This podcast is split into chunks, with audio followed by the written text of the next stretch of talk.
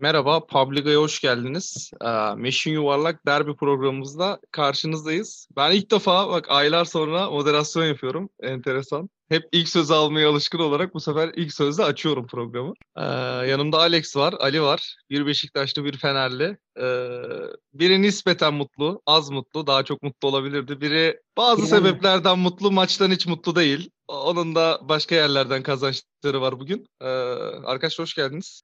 Hoş bulduk. Merhaba, hoş bulduk. Öncelikle çok tatlı bir ortam. Yani e, bir Galatasaraylı olarak Rize'ye yenseydik çok çok daha keyifli bir program olabilirdi kendi adıma. Ee, biraz böyle üzgün devam edeceğim alttan alttan. Ali'cim yani e, Fenerbahçemiz, şanlı Fenerbahçemiz yine olmadı. Yani büyük ümitlerle başladık maça ama e, sen bir içini dök ya. Yani sağ içi, sağ dışı ne istiyorsan konuşabilirsin. Dökeyim mi? Yani beni dedim saha içi konuşturtmayın dedim ama yine beni bir şekilde kandırdınız. Derbi dediniz, meşin yuvarlak dediniz, derbi özel saha içi dediniz. Beni burada konuşturuyorsunuz, konuşturuyorsunuz. Bak hemen ağzım kaydı anında. Burada ciddi bir program yapıyoruz. Konuşturuyorsunuz. Başlayacağım şimdi. Ali Ali Albayrak. Ali Albayrak olacağım şimdi burada. Edelet edelet diye bağıracağım. Neyse. Ya abi e, rezalet bir futbol. Genel olarak gerçekten senenin başından beri e, rezalet bir futbol. E, ne oldu belli olmayan bir futbol. Yani rezalet bir futbol doğru bir tabir değil aslında. Mesela e, bir sistem olur. O sistemi beğenmeyebilirsin. Aykut Kocaman örneğin. Fenerbahçe'nin değeridir, efsanemizdir. Ona yapılan saygısızlıkların her zaman karşısındayım. E, ama e, gol atmaya yönelik olmayan, daha çok oyunu tutmaya yönelik olan futbolunu sevmem mesela. Ama biraz önce söylediğim gibi daha çok oyunu tutmaya yönelik olan bir futbol sistemi ve taktiği var Aykut Kocaman'ın. Bir, bir sistem var, bir taktik var. Şimdi Erol Bulut'ta ne var? Hiçbir bilgim yok. Beşiktaş'a karşı bir üçlü orta sahayla çıkıyorsun. Bakıyorsun orta sahaya Gustavo, e, İrfan Can, Pelkas. Bak üçlüye bak. Gustavo, İrfan Can, Pelkas. Aa diyorsun acaba bu hani Beşiktaş'ın sert orta sahasına "Hmm, topu vermeyeceğiz demek ki. Pas oyunu oynayacağız diyorsun. Caner yine orta açıyor. Abi yani bu arada Caner orta açıyor. Kötü bir şey anlamında söylemiyorum. Yani yapacak başka bir şey yok. Olay yine Caner'e kalıyor. Caner orta açıyor. E, ne oldu? Üçlü üç tane adam koydun orta sahaya. Sistem değişti mi? Değişmedi. Bir taktik var mı? Yok. Fenerbahçe'nin ne oynadığı belli mi? Değil. Ozan Tufan'ın golü de işte muazzam bir gol. Bireysel yetenek. Son haftalara baktığında Pelkas bireysel yetenek. Ondan önce öyle Tiam e, üst üste 3 maç 4 maç gol atmıştı. Bireysel yetenek. Ortalar gol oluyor. Caner'in ayağı raket gibi oluyor bazı maçlarda. E, orta yerine pas oluyor attıkları gol oluyor. Yani böyle bir e, sistem. Sizlik. Sistem değil. Sistemsizlik. Böyle saçma sapan bir oyun. Beni geren, sinirlendiren bir durum. O üçlü orta sahayı çıkardın da niye yine aynı futbol oynanıyor? Madem üçlü orta sahayı çıkardın. Ya bu kutsal diziliş nedir abi? Bu Kur'an-ı Kerim'de falan mı yazıyor bu 4-2-3-1 ya? Ben yani vallahi geriliyorum abi. Cidden geriliyorum ya. Böyle ne var abi sen oy- oynayamıyor musun ya? Oynayamıyor musun? Sen herhangi bir sistem taktik geliştiremiyor musun? İlla 4-2-3-1 mi olmak zorunda? Ya yok mu bu işin başka bir yolu? Artık bu Premier Lig diye diye dilimizde tüy bitti ya. Guardiola'nın dizilişi yok artık. Veremiyorlar televizyonda diziliş. Yok diziliş yok. 3-3-3-3-1 çıkıyor adam. Yok çünkü. Adamın bir planı var, bir sistem var. Bizim ne planımız var? Yok. Hiçbir şey yok. İlk yarı yine aman Beşiktaş'tan gol yemeyelim ne olur ne olmaz diye başladık. İkinci yarının başına duran toptan yedik. E ne oldu? Hiçbir şey. Kaybediyordu. Kaybetse ne olacaktı? Valla Ozan Tufan'ın golü yönetime yaradı. Ya belli ki Erol Bulut istifa etmiyor. Zaten açıklamalarından da belli. Hep aynı açıklamayı yapıyor. İzlemediğimiz bir mağlubiyet aldık diyor. Yani mutlu demek ki e, Erol Bulut. istifayı düşünmüyor. Futbolda bir sıkıntı görmüyor. E tamam yönetim desen iyi bari beraberlik oldu da son dakikada. Hani bir de kalede Altay var yatıp kalkıp Altay'a dua edelim. 4'e 5'e falan gidiyordu maç. Gitmedi. Bir şekilde karambol beraberlik inanıyoruz 10 hafta var falan filan. Gidiyor yani bakalım ne olacak göreceğiz. Benden bu kadar daha da konuşmam zaten.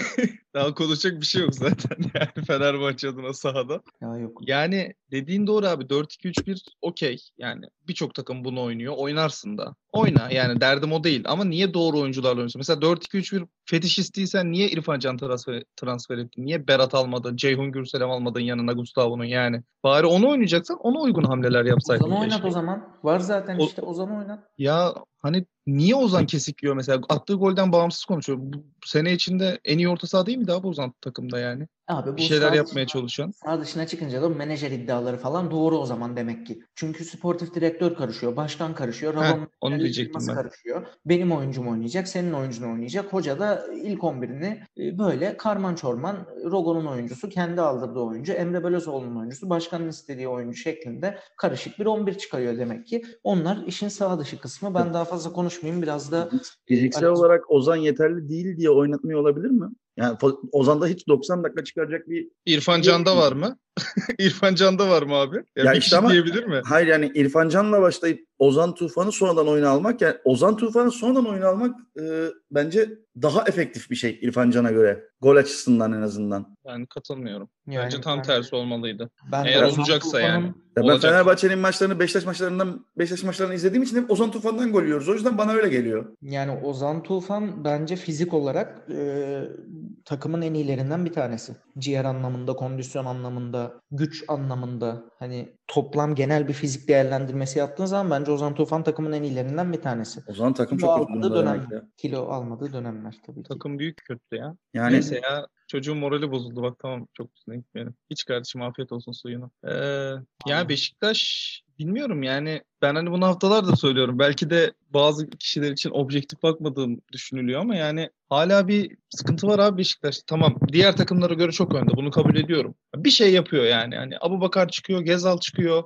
O bireysel yeteneklerle oynuyor takım yani. Takım oyunu oynuyor hakikaten. Bireysel yetenekler üstüne kurulu ama takım oyunu oynuyor yani. E Josep Atiba zaten iyi tutuyor orta sahayı.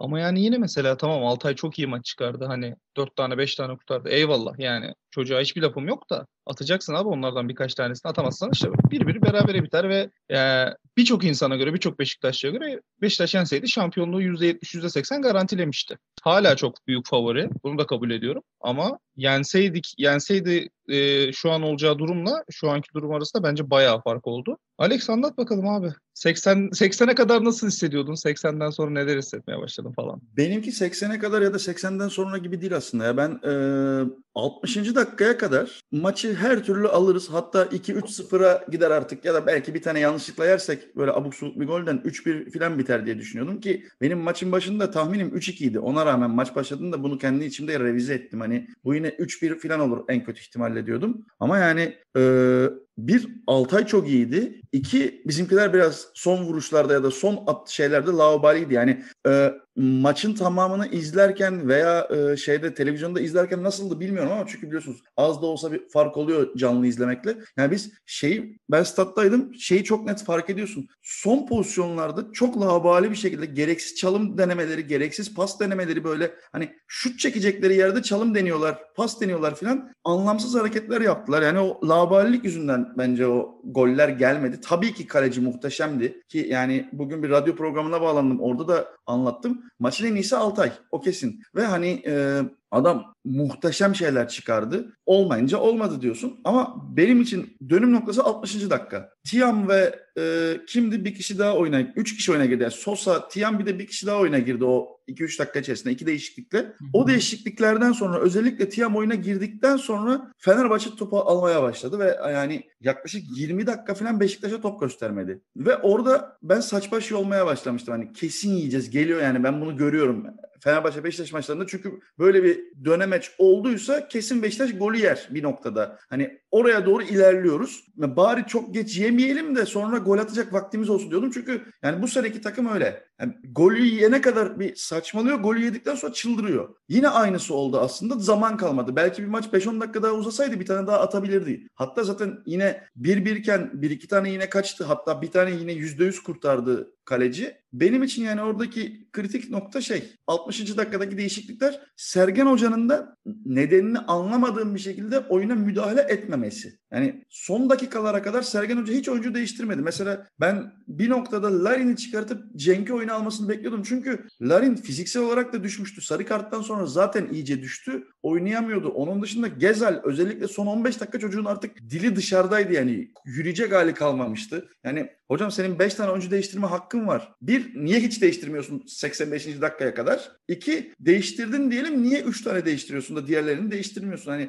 benim orada anlayamadığım bir şey var. Ha belki Cenk sakatlığından hala tam iyileşemedi. Oyunda, o yüzden oyuna alamadı. Okey olabilir. Ama en azından Gezali çıkar başka birini al oyuna. Hasic'i al. Belki Hasic 30 metreden yine bir tane vuracak gol olacak. Bilemezsin ki. Yani bunları niye denemedi Sergen Hoca hiç anlamadım. Ee, ben o yüzden yani burada puan kaybını Fenerbahçe tarafından tamamen kaleciye, Beşiktaş tarafından da tamamen hocaya ve e, gol vuruşlarındaki son son tercihlerdeki laubaliliğe veriyorum. Ha bir de e, yani hakeme çok girmeyeceğiz muhtemelen. Size şeyden önce programdan önce de attığım bir tane e, sarı kart için kesilen avantaj pozisyonu var ya ben hakemle ilgili en çok delirdiğim şey o oldu. Yani bir pozisyon var. Maç daha 0-0 orada. Hakem sarı kart vermek için 3'e 1 kaldığın bir pozisyonda orta sahadan bile yani orta sahadan bayağı yardır yardır adamlar koşacakken cart diye faulü veriyor ve avantajı kesiyor ve sarı kart veriyor. Hani ben şey dedim düdüğü çalınca herhalde kırmızı verecek dedim. Çünkü yani o pozisyonda avantajı kesiyorsan ya kırmızı vereceksindir ya da benzer bir şey olacaktır. Benim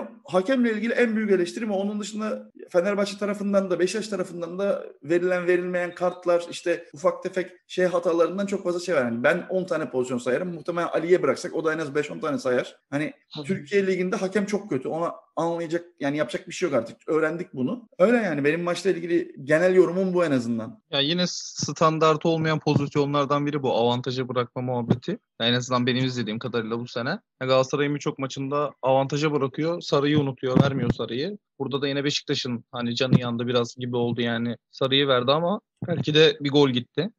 Ya burada Sergen Hoca'nın oyuncu değişiklikleri evet konuşulmalı. Yani ben neredeyse her hafta Fatih Terim eleştiren biri olarak bu konuda yani belki de hoca itiraz etmekten unutmuştur e, oyuncu değişikliklerini bilemiyorum. Yani Sergen Yalçın kendini çok mu kaptırıyor yoksa hakikaten bunun işe yaradığını mı düşünüyor? Belki de yarıyordur. Yani bunu bilemeyiz sonuçta. Ama yani e, maçın 90 dakikasının neredeyse 70 dakikası eller havada itirazlar vesaire. Yani ya biz bunu Fatih Terim ve ekibi de çok fazla yapıyor. Yani senelerdir hani böyle maç aldığı da oldu Fatih Terim'in bu arada. Yani çok gerçekçi konuşacak olursak ama yani Sergen Hoca zaten başarılı giderken ve e, takımı bir oyun oynarken belki de ligdeki en iyi oyun oynarken bu kadar e, bu şekilde öne çıkmasına gerek var mı açıkçası bilemiyorum. Biraz da ben e, sıkıldım yani her maç abi. Yani kaç maç oldu? Artık geyik muhabbet oldu yani. Derbiyi bıraktı millet Sergen Yalçın üzerinden gifler, capsler falan dönüyor. Yani çok yan yani şey hani dediği gibi Alex'in 96-4'te Necibi falan oluyor abi. Yani zaten belli 3 tane oyuncu değiştirmiş dakika 59-60'da Fenerbahçe ve aldı oyunu. 5 dakika geçti, 10 dakika geçti. Yani ne bileyim bir hani ben Cenk'ten vesaire işte Dorukan'dır ne bileyim Necip'tir yani bir müdahale etmeli diye düşünüyorum. Bu arada Et, etmedi. Necip'i 75'te oyuna alsaydı bence o golü yemezdik. Ya golü yer yemezsin de yani hoca gerekeni yaptı diye düşünürsün anladın mı yani? Şimdi burada ne diyoruz? Hoca oyuncu değiştirmedi ondan yedi belki de diyoruz yani. Sen en azından bunun önünü kesersin ve kesmelisin de zaten. Yani sen orada hocaysan maçı izliyorsun. Hepimizden daha iyi görüyorsun maçı. Dibinde oynanıyor.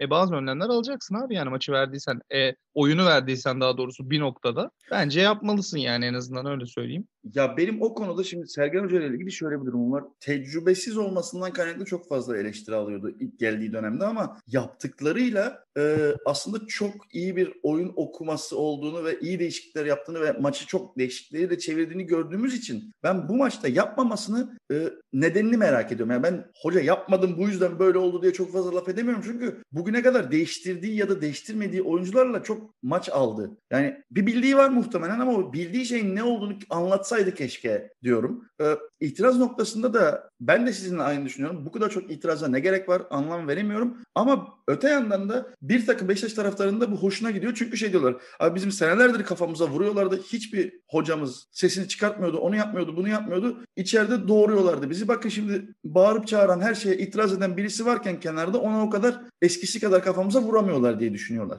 Ben e, bundan birkaç hafta önce hatırlamıyorum kaç hafta oldu. Bir Beşiktaş yayınında şey dedim. E, Serence Bey yokuşunda. Sergen Yalçın Beşiktaş'ın Fatih Terim'i olmaya çalışıyor dedim. Ya da olacak gibi dedim. Bunu aslında ben şey için söyledim hani bu sene eğer öyle ya da böyle sportif başarıyı, şampiyonluğu alırsan zaten Beşiktaş'ın en sevilen karakterlerinden bir tanesisin. Gerçekten Galatasaray'ın şu anda Fatih Terim'le yaşadığı o durumun benzerini yaşarsın. Hani Sergen Yalçın istediği takdirde hep kulüpte kalır haline gelir. Ben bunu söylemek istemiştim. Eğer bu sene ilk daha ilk seneden başarı gelirse diye ama ciddi ciddi senin de anlattığın gibi yok itirazıdır, tarzıdır, osudur, busudur. Çok benziyorlar. Ya zaten karakter olarak da muhtemelen benzer karakterde insanlar. Enteresan yani e, dediğiniz gibi senelerdir muhtemelen bizim kızdığımız e, teknik direktör yapısı şu anda bizim teknik direktörümüz ve büyük bir çoğunluğunda hoşuna gidiyor. Demek ki bu tarz oyuncular ya da bu tarz teknik direktörler kendi kendi hocansa veya oyuncunsa iyi, rakipte ise kötü demektir bu. Yani aynı şeyde de geçer işte çok sert orta saha oyuncuları vardır ya. Sallıyorum işte Galatasaray'dan gideyim. Melo.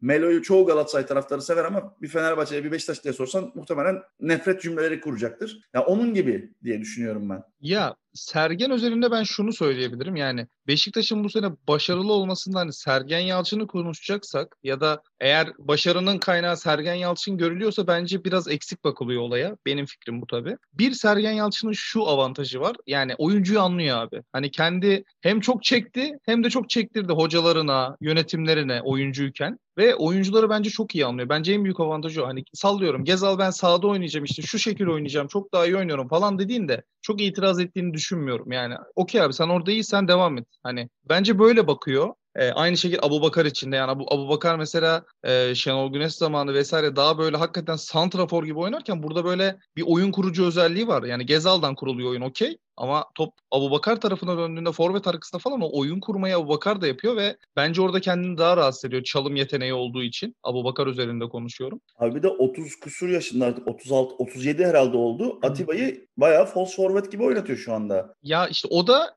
Bak işte ikinci geleceğim şey o da biraz Josef'le alakalı aslında. Ben hep böyle şampiyonluğa giden takımları ya da işte gerçekten sahada bir mücadele gördüğün, o takımını sevdiğin yani hangi takımlıysan takımın bir sahada mücadele veriyor. Kazanıp kaybetmesi önemli değil. Ee, ben oralarda biraz aidiyetliği önemserim. Şampiyon takımlarda da genelde aidiyet hisseden futbolcuların önemli olduğunu düşünürüm. Mesela bu sene Galatasaray'da Fener'de bundan çok eksik. Yani Fener'de bunu sayabileceğim işte bir Ozan Tufan, Caner, bir de Gökhan Gönül falan var. Galatasaray'da çok daha az böyle bir iki tane. Berlanda vardı gitti falan. Ama Beşiktaş'ta mesela yeni kadro olmasına rağmen hani çoğu yeni oyuncu olmasına rağmen Joseph, Rozier, e, Abu Bakar hadi Beşiktaş'ta onu geçelim. Yani daha ilk senen yani hadi Joseph'i de geçti. Türkiye'yi biliyor vesaire. Abi Rozier yani çocuğun kolunu kessek siyah beyaz kan akacak falan diye düşünüyorum ben. Yani bu kadar kendine adanmış. Tamam tecrübesiz saçma hareketleri var. Buna okeyim. E, gereksiz olduğunu düşünüyorum ama hakikaten çok ait hissediyorlar kendilerini. Yani çok büyük mücadele veriyorlar. Oyundan ziyade o mücadele zaten Beşiktaş'ı ayağa kaldıran. Yani gol yese de döneceğini hissediyorsun Beşiktaş'ın. Ama Fener'de Galatasaray'da bu sene bu yok. Belki de eksikliği bu yüzden.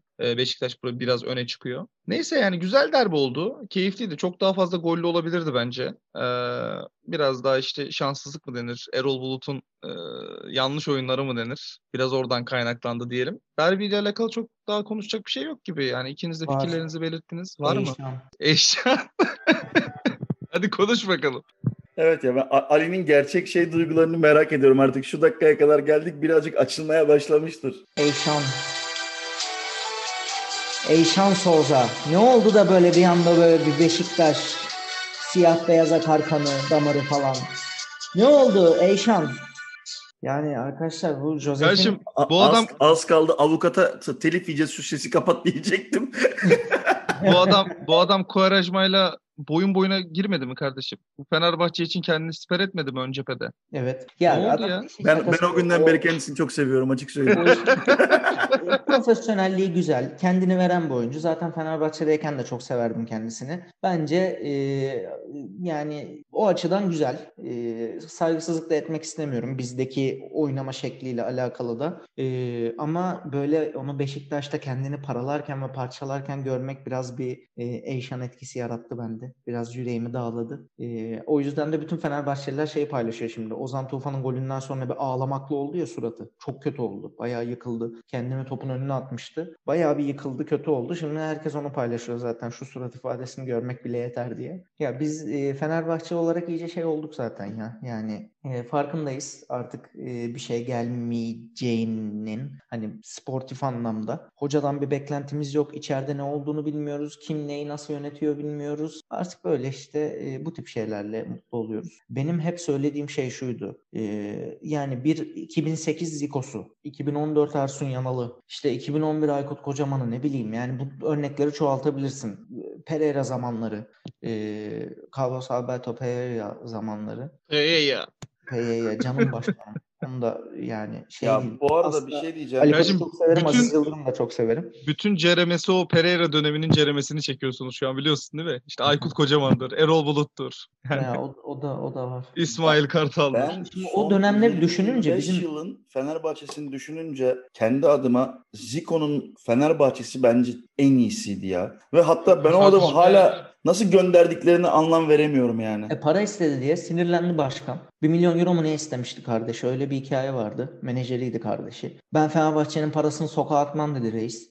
Sonra Zico'yu gönderdi. Ya ben hani o örnekleri şey olarak verdim. Hani e, öyle bir takım yok şu anda. Öyle bir futbol yok. Mesela biz kağıt üzerinde 5 puan gerideyiz. Beşiktaş'ın e, eksik maçını kazandığını varsayarsan 8 puan gerideyiz. Ben hala 10 hafta var. Galatasaray ve Beşiktaş birbirleriyle oynayacak. E, bu 10 haftada bu takım hala şampiyon olur derdim. Öyle bir takım olsaydı. Bu saydığım örneklerdeki gibi bir takım şu anda yok. Ben Gençler Birliği'ne yenilirken de bunu söyledim. Anlatmaya çalıştığım şey hep bu. Sen lig sonuncusuna yenilebilirsin. Lig sonuncusuna yenilip şampiyon da olabilirsin. Bak daha işte dün Juventus yenildi şeye. E, Benevento'ya yenildi. Lig sonuncusu olmasa da düşme hattında bir takım. Yani bu büyük takımlar sonuncu takıma yenilebilir. Konsantrasyon eksikliği olabilir. Bir tane inanılmaz bir şut girer. E, senin vurdukların gol olmaz falan. Bunlar olabilir. Ama senin sahada gösterdiğin hiçbir şey yok. Hiçbir şey yok. Sıfır. Böyle bir sistem, taktik, oyun bir sıfır. Dolayısıyla sen hani e, 10 hafta var. 10 haftada alınacak 30 puan var. 15 hafta varken de alınacak 45 puan var diyordu Erol Bulut. Yani yok abi alamazsın. Mümkün değil. Yani sen gider yine Denizli'ye de kaybedebilirsin sen. Böyle bir futbol oynuyorsun. Ne oynadığın belli değil. Sistemin yok. Bana sen yine Samatta'yı oynatacaksın ya mesela. Oynatacaksın. Şimdi Denizli maçını Enetiyem oynayacak. İki hafta üst üste Samatta oynadı. Böyle böyle sen tutamazsın oyuncuyu. Mümkün değil. Ve tekrar altını çizmek istiyorum. Abu Bakar dediğiniz adama diz kapağı yok dediler. Tek bacaklı dediler. Söylemedikleri şey kalmadı Abu Bakar'a. Parası yetmedi diye Diego Costa'yı alamadı diye e, işte şeye Abu Bakar'a neler neler yaptılar. Ondan sonra e, dönüyorum Galatasaray'a. Sene başından beri adamların forveti yoktu. Yoktu. Falcao vardı. Hep sakat. 20 dakika zorluyorsun. Oynatayım diyorsun. 21. dakikada yere çömeliyor. Hocam değişiklik. E, Oğulcan'la falan e, forvet oynadı Galatasaray. Şampiyonluk yarışının içinde kaldı göndermeye yer aradıkları Larin'i Beşiktaş'ta Sergen Yalçın yıldız yaptı. E Fenerbahçe'ye dönüyorsun. Abi sen Belçika Ligi gol kralını alıyorsun. Premier Lig'de 6 ay öyle ya da böyle tecrübesi var. Geliyorsun geçen yıl Türkiye Ligi gol kralını alıyorsun. Yaşlı maçlı umurunda değil. Valencia'yı alıyorsun. Takım kaptanı Ekvador'un milli takımın. E, Tiam'ı alıyorsun. 12'nin üzerinde gol atmış Kasımpaşa'da geçen sene. Kemal Ademi'yi alıyorsun. Beğen beğenme. Hani çeşitlilik, pivot santrfor. 85'te at içeri. Belki bir top indirir bir kafa vurur. 5 tane varyasyonlu adam sayıyorum sana şu anda golcü yapabileceğin, yaratabileceğin. Bunlar tabii ki farkındayım hani bir Falcao gibi bir Van Persie gibi kendinden golcü değiller belki. Ama sen 5 tane adam saydım ya senin rakiplerin sakat adamlarla e, neler yarattılar. Şampiyonluk yarışının içinde kaldılar. E şimdi geldiğimiz noktada abi Beşiktaş'ın forvetine bak. e, Abu Bakar Galatasaray'ınkine bak. Mustafa Muhammed bizim Samatta ile Tiam'la olmaz abi bu iş falan diyor Fenerliler. Yapmayın abi. Yapmayın yani. Senin hocan bu 5 tane adamdan bir tane sabit santrfor yaratamadıysa yazıklar olsun ya. Hakikaten yazıklar olsun yani. Hay. Kırılmış boğazım Bekliyorlar yol altında onlar Okey abi yani dediklerine katılmamak mümkün değil. Yani Erol Bulut eleştirmek haftalardır gerek yoğurtçu parkında gerektiğinde meşin yuvarlakta. Ee, bu böyle gidecek belli ki sene sonuna kadar. Ahlarla vahlarla. Sonu ne olur bilmiyorum. Belki para yok çünkü olur. para. Nasıl göndereceğim? Adam e, işte şey bırak Ersun Yanal gibi hadi ben gideyim demiyor belki. Almıyorum dakika sizde para yok belki. diyorsanız yani 38 tane oyuncu aldınız yani. Abi yok yani pa- para yok. Bakma yani teknik kadro yönetim şu anda sen şimdi Erol Bulut'u da gönderip bir de Erol Bulut'a tazminat verip 8 maç kala teknik direktör getirmek istemiyorsun belki de. O parayı oraya harcamak istemiyorsun belki de. Ya Yani ben şu an sana o zaman daha net bir şey sorayım yani. Ali Koç yönetiminde daha kaç tane teknik direktör değiştirilecek? Ya bence artık problemi başka bir yerde aramak lazım. Yani bu kadar her gelen teknik direktör mü kötü? Adama sorarlar. Bak her gelen teknik direktör zaten baktığında e, belki de o yüzden de değiştirmiyor olabilirler. Ya kaç tane sportif direktör, kaç tane teknik direktör yedi bu adam? Yani ben çok Abi, merak ediyorum. Gerçekten Fenerbahçelilerin Ali Koç ilk seçildiği günle şu günkü düşüncelerini çok merak ediyorum Ali Koç hakkındaki ve hakkındaki. Abi 3 3. yılda 3 hani e, kağıt üzerinde baktığın zaman Koku, Ersun Yanal, Erol Bulut. Aradaki şeyleri saymıyorum. İşte Tahir Kanapınar baktı. Koku gidince Koman'la yardımcı antrenörle maça çıktı kısımlarını saymıyorum. Ama adama sorarlar. 7 maçta 8 maçta Koku'yu gönderdin. Taraftar istedi Ersun Yanal'ı getirdin. Sene bitmeden onu da gönderdin.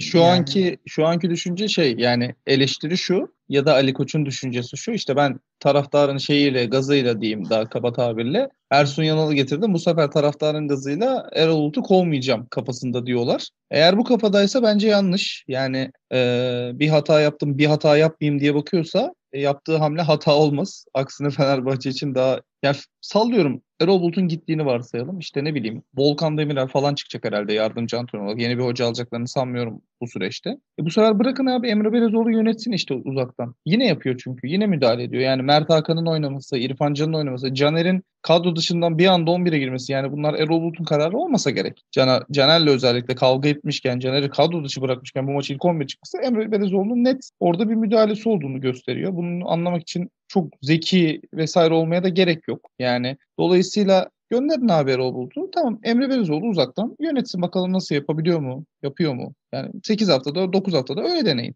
Yani haftalardır aynı şeyler, haftalardır aynı söylemler. Bir değişiklik yok, bir şey yok. Çok da çene yormaya da gerek yok açıkçası aynı konu üzerinde. Fenerbahçe'nin iyi yanlarını konuşmak istiyorum ben. Ee, müsaade ederseniz. Yani e, bugün 22 Mart 2021. Ee, Birçok futbol sever ya da spor sever ya da hiç sporla alakası olmayan ama konuya e, ilişkin fikirleri olan insanları mutlu eden bir açıklama yaptı Fenerbahçe. İstanbul Sözleşmesi ile alakalı. Benim çevremdeki Fenerli Galatasaraylı Beşiktaşlı takımdaşı fark etmeksizin herkes çok büyük destek verip e, övdü, e, güzellemeler yaptı. E, tabii ki çok güzel bir hareket. Tabii ki destekliyoruz.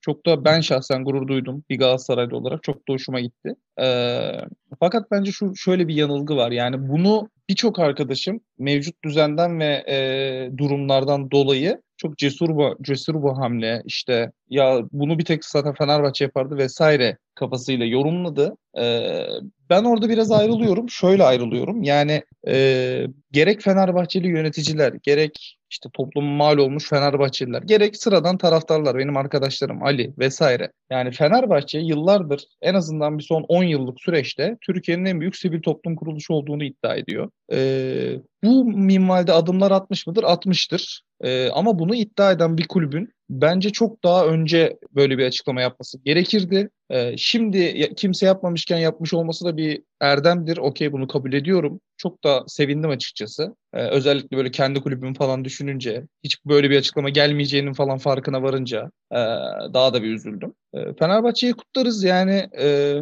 bunu Ali Koç mu yaptırdı yoksa hakikaten bir yönetim kurulu kararıyla mı çıktı vesaire. Bunlar bilinmiyor şu an için. E, ama çok doğru bir adım oldu. O kadar cesur da olduğunu düşünmüyorum. Bence her camianın, her kulübün ya da e, her hakikaten sivil toplum kuruluşu olduğunu iddia eden platformun bunu açıklaması gerekiyordu olay gününde. E, ama kutlarım yani Fenerbahçe'yi de. Diyeyim Ali'ye atayım lafı. Yani abi çok e, üzerine konuşacak bir şey yok. Çok güzel açıkladın. Nazik e, sözlerin için de ayrıca teşekkür ederim. Kendi adıma ve muhtemelen çoğu Fenerbahçeli adına. İyi ki Fenerbahçeliyim. Ama şeye bir değinmek istiyorum. Yani bu e, Fenerbahçeli bir güruh var.